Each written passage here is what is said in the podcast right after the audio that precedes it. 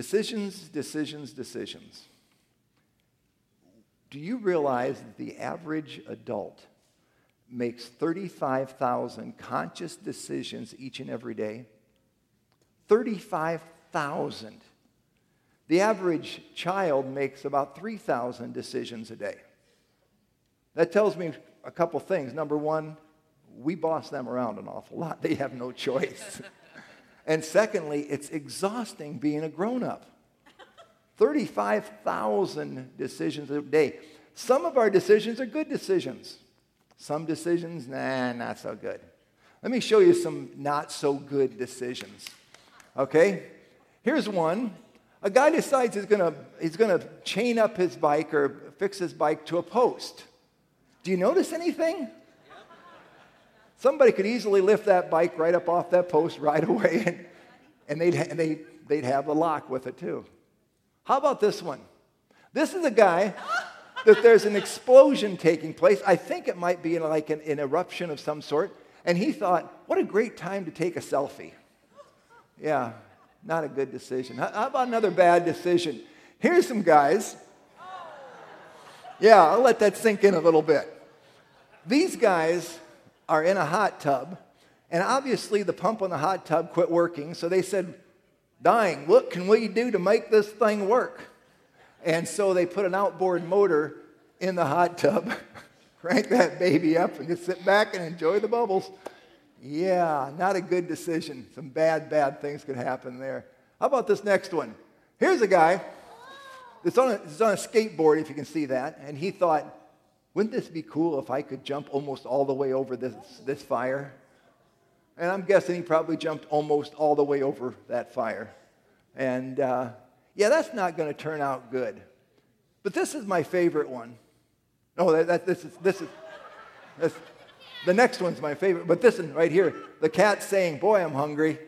Now, see, all you cat lovers, I'm going to tell you, a dog would never do that. A dog is a whole lot smarter. Here's my favorite one. Here's a couple guys that say, let's look at some lions. Wouldn't it be great to get close to lions? What should we do? Let's dress up like a zebra. And so uh, they decide they're going to de- dress up like a zebra to uh, notice the lions, and the lions happen to notice them too.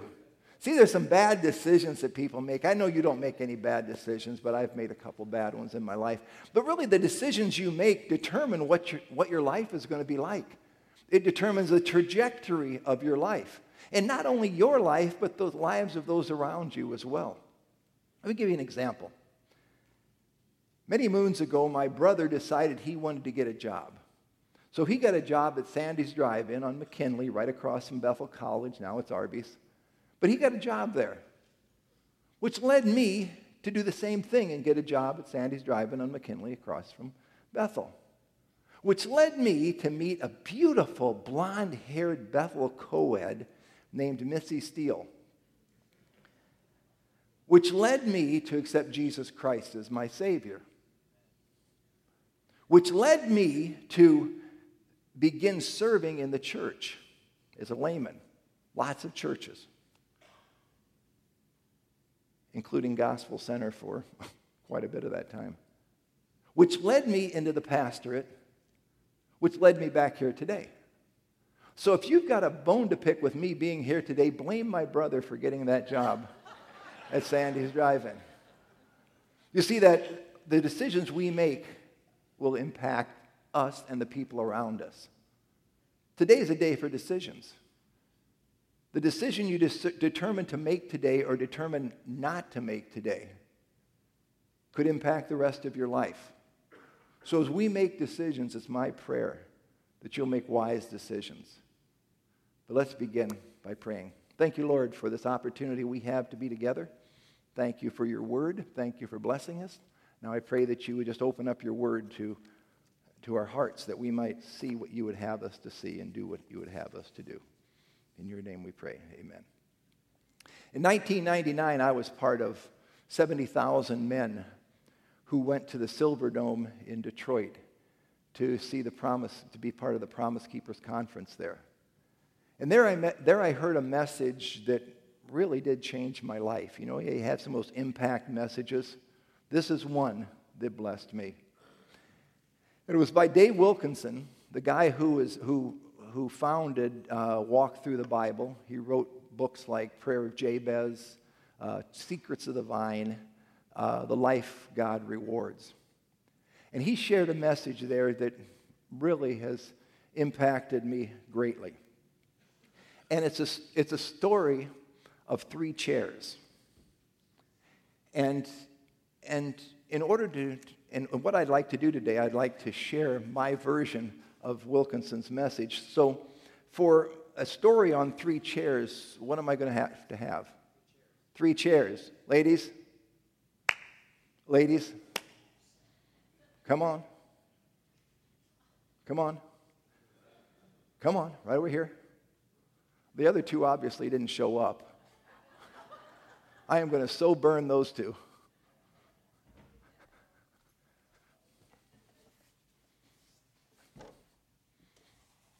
You want to carry another one?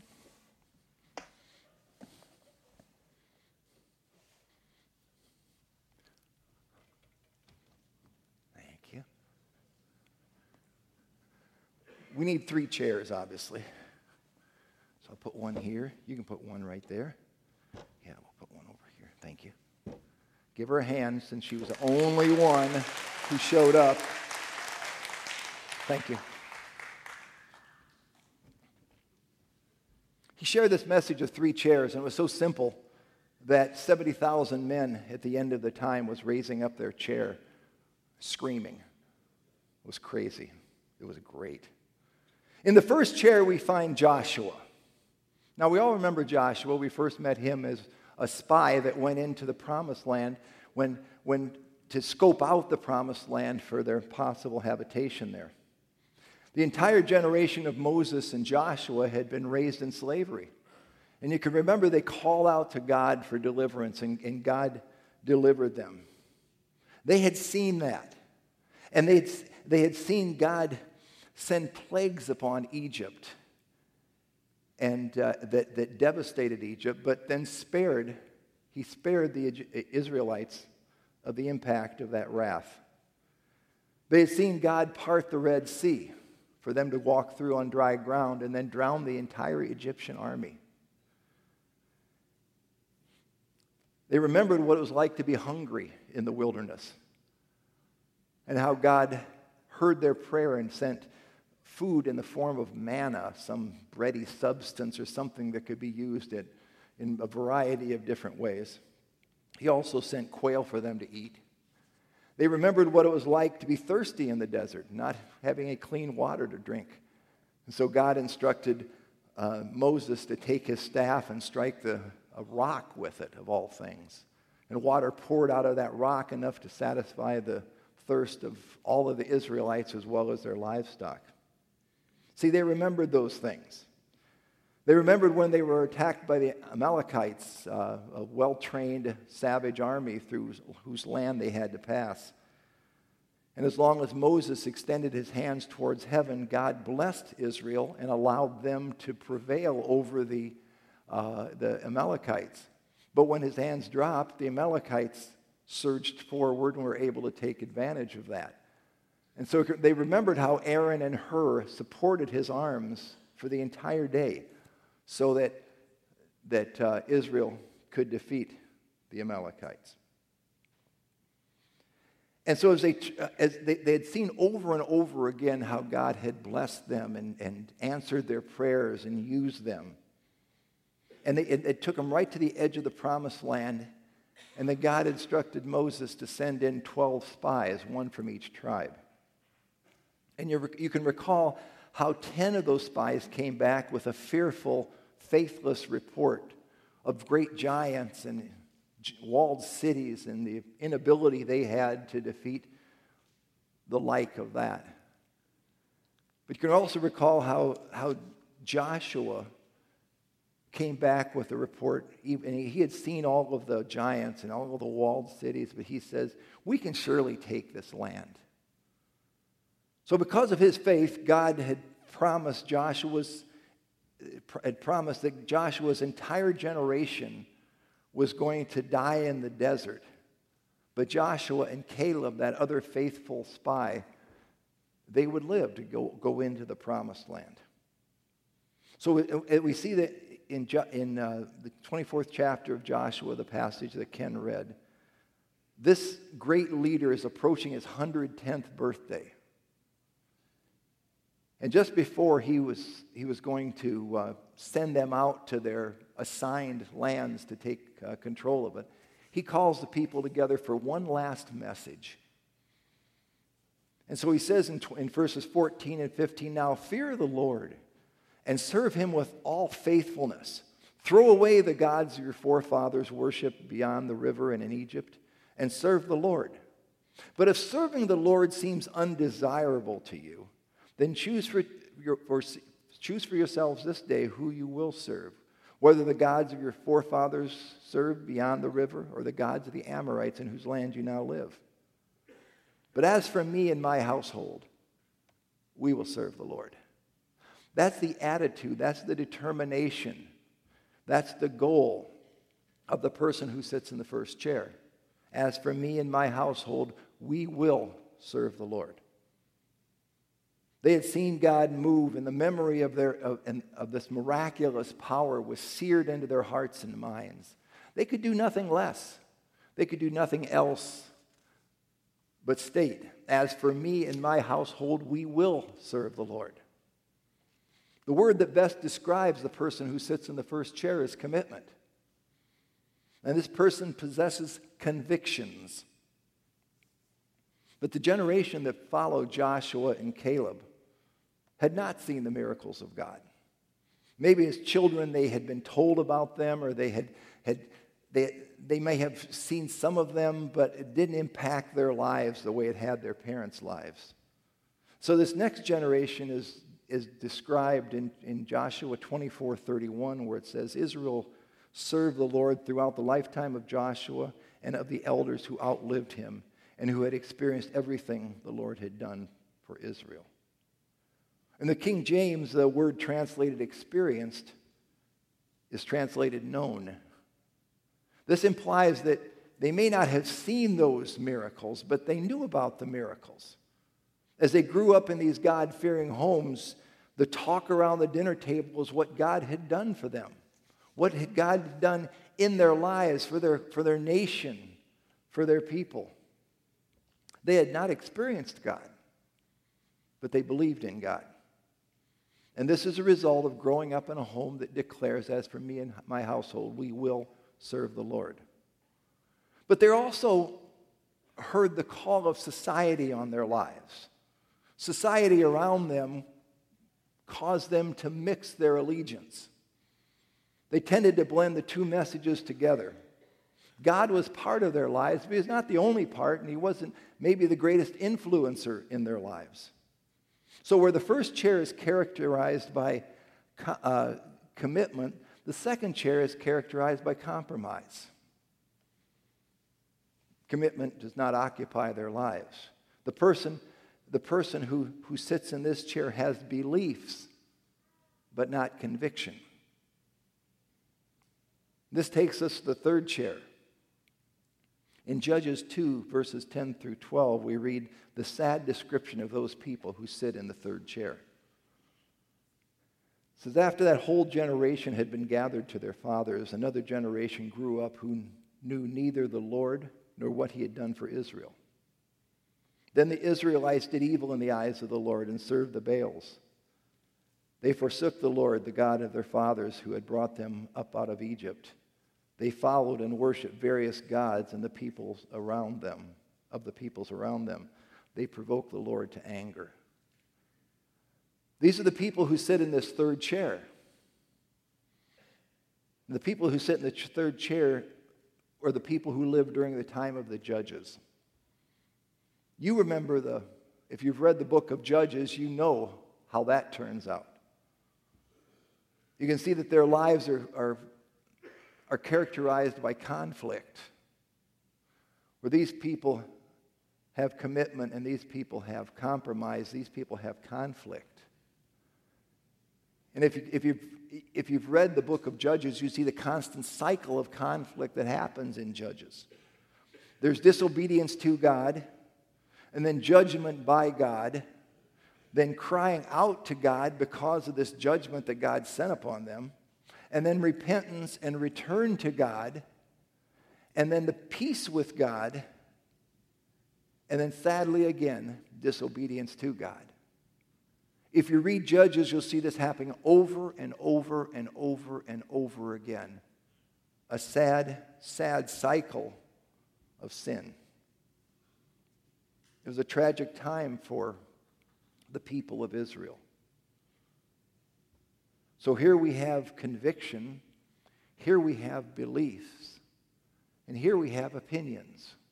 The person who sits in this chair lives by opinions, his own opinions and the opinions of society around him. Where the first chair has firsthand experience with God, and the second chair only has secondhand experience with God, the third chair has, has no knowledge or experience with God. Later in Scripture, we see this concept repeated again in the lives of King David, Solomon, and Rehoboam. King David was not a perfect man. We know that he sinned greatly, but he had a heart for God. In fact, he's called a man after God's own heart. He had personally experienced the power of God in his life. He had seen the wonders of God's creation as a, as a young shepherd boy. He had, he had been spared during attacks by lions and bears and King Saul and mighty enemy armies. God had allowed David to expand his kingdom. But David's life was characterized by a whole heart for God and confession of sins. And his motivation was to please God. And the question he asked is, What does God think? He was fully committed and he occupied the first chair. Then came Solomon. He grew up in David's home. He surely had heard his father's exploits. He even asked for wisdom over all other blessings. But Solomon was heavily entrenched in the world. He was half hearted for God. He lived a life of compromise. His motivation was to please people, and his question was, What do people think? And Solomon occupied the second chair. And so into this compromised home comes Rehoboam where his father was the wisest man who ever lived, Rehoboam rejected wise counsel. And because of that, he, he caused civil war within Israel and a splitting of that nation. Where David had a whole heart for God and Solomon was half hearted for God, Rehoboam had no heart for God at all. His question is what his question that, that dominated his life is what do I think? What do I want to do? He completely shut God out of the equation. David wanted to build a temple to honor God. Solomon wanted to build a palace to honor his position. Rehoboam wanted to build an empire to honor himself. But without God, he failed miserably. Rehoboam occupied that third chair.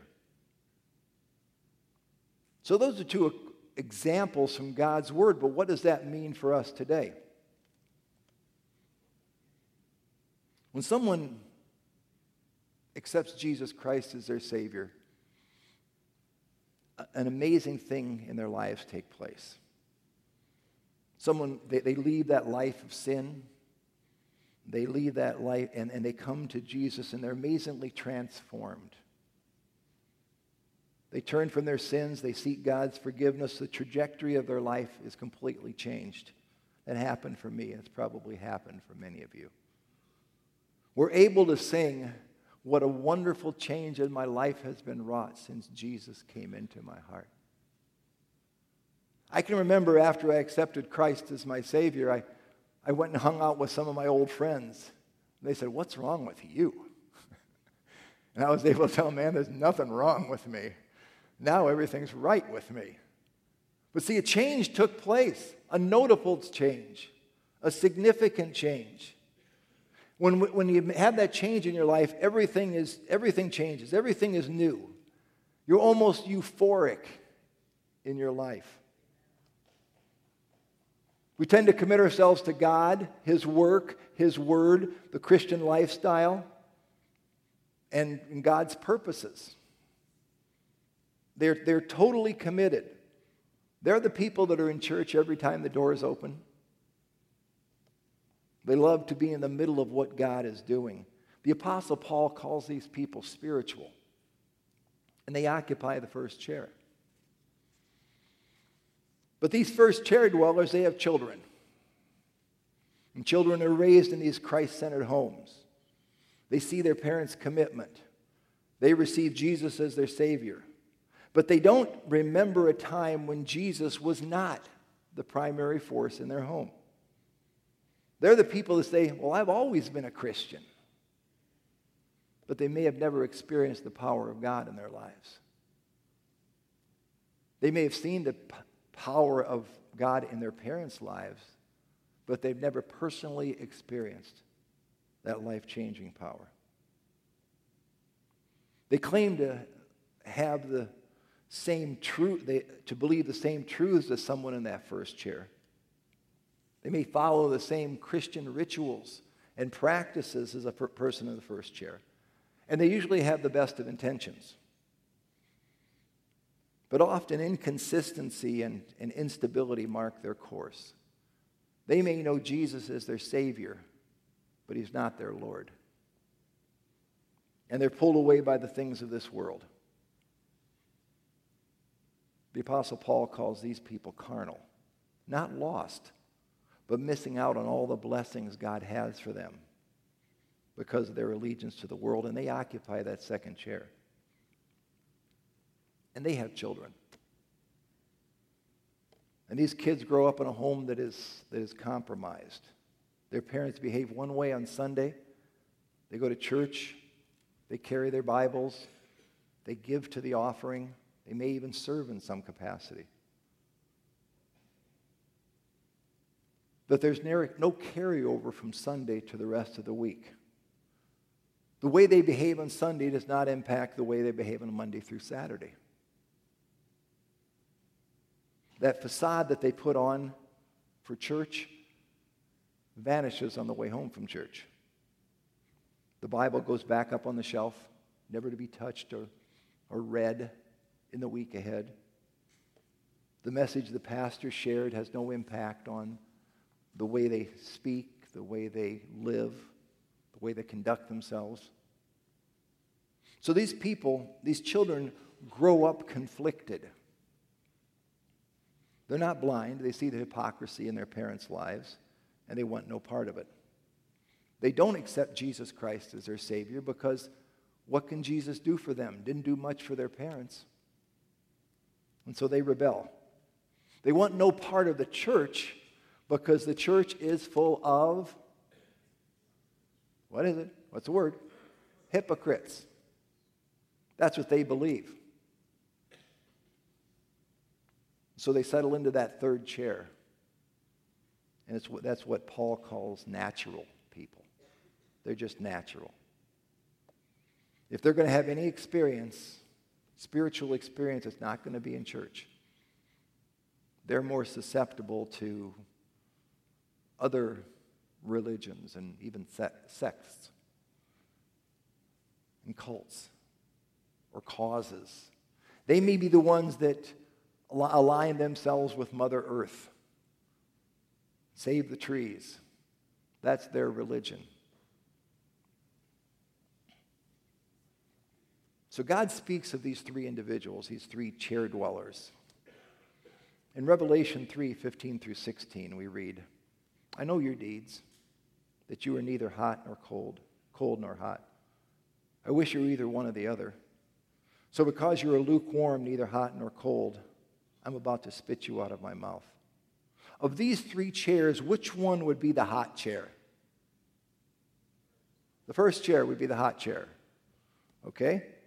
of these three chairs, which one would be the cold chair? The third chair. So, what does that leave for the lukewarm? the second chair. The first chair is actively serving God. The third chair is the target of our evangelistic efforts. The second chair, though, is in a dangerous position because of their complacency, their self satisfaction, their false security. And God says, I'm about to spit you out of my mouth. That doesn't sound good.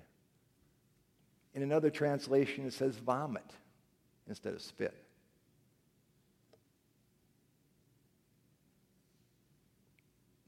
When someone vomits something out of their mouth, it indicates they're sick.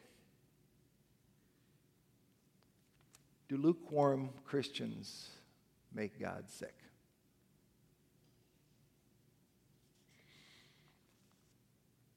God continues to love that person. Jesus died for that person. But God can't use that person.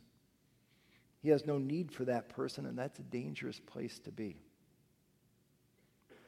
Now, God can use the committed person in the first chair to build his church, to, to build other people up, to disciple, to evangelize the world. And God uses the people in the third chair to keep the people in the first chair busy. He loves those people and he wants to know everybody, he wants those people to know that Jesus died for them. So they're important to, to God as well. But these people in the second chair, God says, I'm about to spit you out. I'm about to vomit you up. Where do you find yourself today? Maybe you find yourself in this first chair, completely sold out to God. He's your Savior, He's your Lord, He governs your life, He determines what you do and don't do.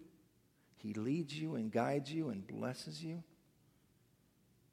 If that's the case, then you need to recommit yourself to all the things God has called you to do. Recommit yourself to loving Him, to loving, loving others, to being in His Word, taking that Word and putting it into practice, and reaching out to the community, to your neighbors, to your families, to your coworkers with the love of Jesus. Determined to go deeper with God in every area of your life. If today you find yourself in this third chair, you need to repent. You need to confess your sins and through the blood of Jesus find new life. 1 John 1 9 says, If we confess our sins, he's faithful and just and will forgive us our sins and purify us from all unrighteousness. God loves you right where you are, but he doesn't want to leave you right where you are. He has a plan for your life, and it begins with confessing your sins and accepting Jesus Christ as your Savior. If you're in the third chair, that's what you need today. And if you confess your sins, repent of your sins, God will forgive your sins and wash you clean. God will move you today from the third chair to the first chair. But I believe the person sitting in the second chair may be in the most dangerous place of all. Speaking of these second chair, lukewarm Christians, Jesus says in in uh, Revelation 3, verses 17 and 18. You say, I am rich. I have acquired wealth and do not need a thing. But you do not realize that you're wretched, pitiful, poor, blind, and naked. I counsel you to buy from me gold refined in the fire so that you can become rich, and white clothes to wear so that you can cover your shameful nakedness, and salve to put on your eyes so that you can see. People in the second chair have this false sense of security. They believe of themselves that they're wealthy, in need of nothing. But God looks at them and says, Oh man, you're so wrong. You are so wrong. You don't realize that you're wretched, pitiful, poor, blind, and naked. You think you have everything, but you've got nothing. You're lukewarm. So, what are you to do? Today, if you find yourself in the second chair, never having, having experienced the power of God in your life, then you need to reevaluate your position in Christ. You must recognize that salvation is not the finish line for the Christian walk, it's the start line. You accept Jesus Christ, and there's a long way to go between that and the, your eventual glorification in, in heaven. So Jesus continues in Revelation 3. He says, I counsel you to buy from me gold refined in the fire so that you can become rich, and white clothes to wear so that you can cover your shameful nakedness, and salve to put on your eyes so that you can see. Jesus doesn't say work harder. He doesn't say clean yourself up. He says buy from me refined gold, not the corrupted gold of the compromised attitude that you have, the compromise, your compromised life that you live with this world, but pure gold from God. Then you will become rich. He says, Buy from me white clothes to wear, not the clothes that are stained by your alliances with this lost world, but pure white clothes, washed perfectly clean in the blood of Jesus. And then you'll be covered, not naked. And buy from me salve for your eyes so that you You'll not be blind to the true condition of your life, but that you'll be able to see what God has for you and see what God truly wants for you. And then notice there's only one place you can get this. You can't go down to Walmart, Meijer, any place like that and get any of these things. Jesus says, Buy from me. And what's the cost of this refined gold? This perfectly white, these perfectly white clothes, this therapeutic eye salve, the cost is you. All of you. 100% of you. Now, you might think that Jesus is being rather harsh here. He's saying things that hurt my feelings. First of all, I don't think Jesus cares if he hurts your feelings. But he has a reason for that. And verse 19 says, Those whom I love, I rebuke and discipline. So be earnest and repent. Jesus loves you right where you are, but he's not willing to leave you right where you are. He doesn't just want part of you, he wants all of you. So he says, Be earnest and repent. Repent means to turn around, quit being self sufficient, quit thinking that you can run your own life. That you can have God as kind of like a little ornament back here and you can do your own thing. And people look at you and they see the ornament and they say, oh, there's God there with him. He must be a good one. It's not how it works. God is not an ornament out there, God is a change maker in here. He wants to come into your life. He wants all of you, every single bit of you. Whatever you're holding back from God, you say, God, I'll give you everything but that. That is your God. Because that thing is more important to you than your God. I can remember the day that I knelt at the front of the old sanctuary here at Gospel Center and I uh, gave God everything. Boy, was that painful. I thought salvation was painful. Confessing all my sins and admitting how rotten I was. I can remember kneeling there and, and God said, uh, I want everything. It's okay, God, you got it. He said, I want your family. I said, Now, wait a minute, God. We may have to come back to that one. So God said, I want your, all of your wealth. I had no wealth.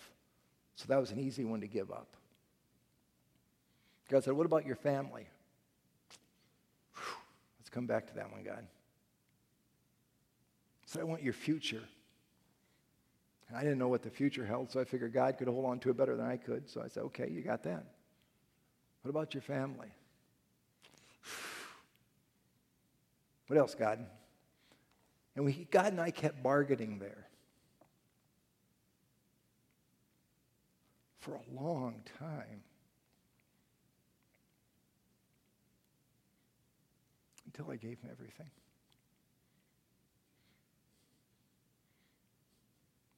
That's a decision I've never regretted.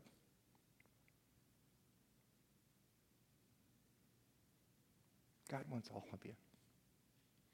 God doesn't want you stuck in the second chair. He wants you in the first chair. Maybe you've never experienced the power of God in your life. I have.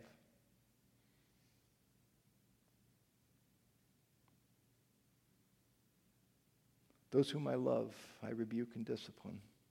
So be earnest and repent. He offers this wonderful invitation in verse 20. He says, Here I am. I'm standing at your door, and I knock. If anyone hears my voice and opens the door, I will come in and eat with him, and he with me. So this morning, if you find yourself in that third chair, you need to come. Come to God and repent of your sins. If you find yourself in the second chair, you need to come and reevaluate your life. And say, God, I'm not satisfied with just the power of that you experience that my parents experienced. I want power in my life. I want to surrender myself completely to whatever you have. You need to reevaluate yourself and repent of your complacency. If you find yourself in the first chair today, then you may wish to come and recommit yourself to all that God has for you, that all that God is calling you to do. So if Jesus is knocking at your heart's door today, just come. First chair, second chair, third chair. The altar's open. You can come. Would you pray with me? We thank you, Lord, for your love for us. We thank you for this word that tells us that you're not pleased with us sitting in the third chair or even in the second chair.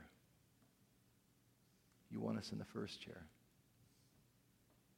So, Lord, today, right now, as you're knocking on people's heart's door, I pray, Lord, that you would just help them to come and do whatever you called them to do. And whatever happens today, we just give you the praise. In your name we pray. Amen.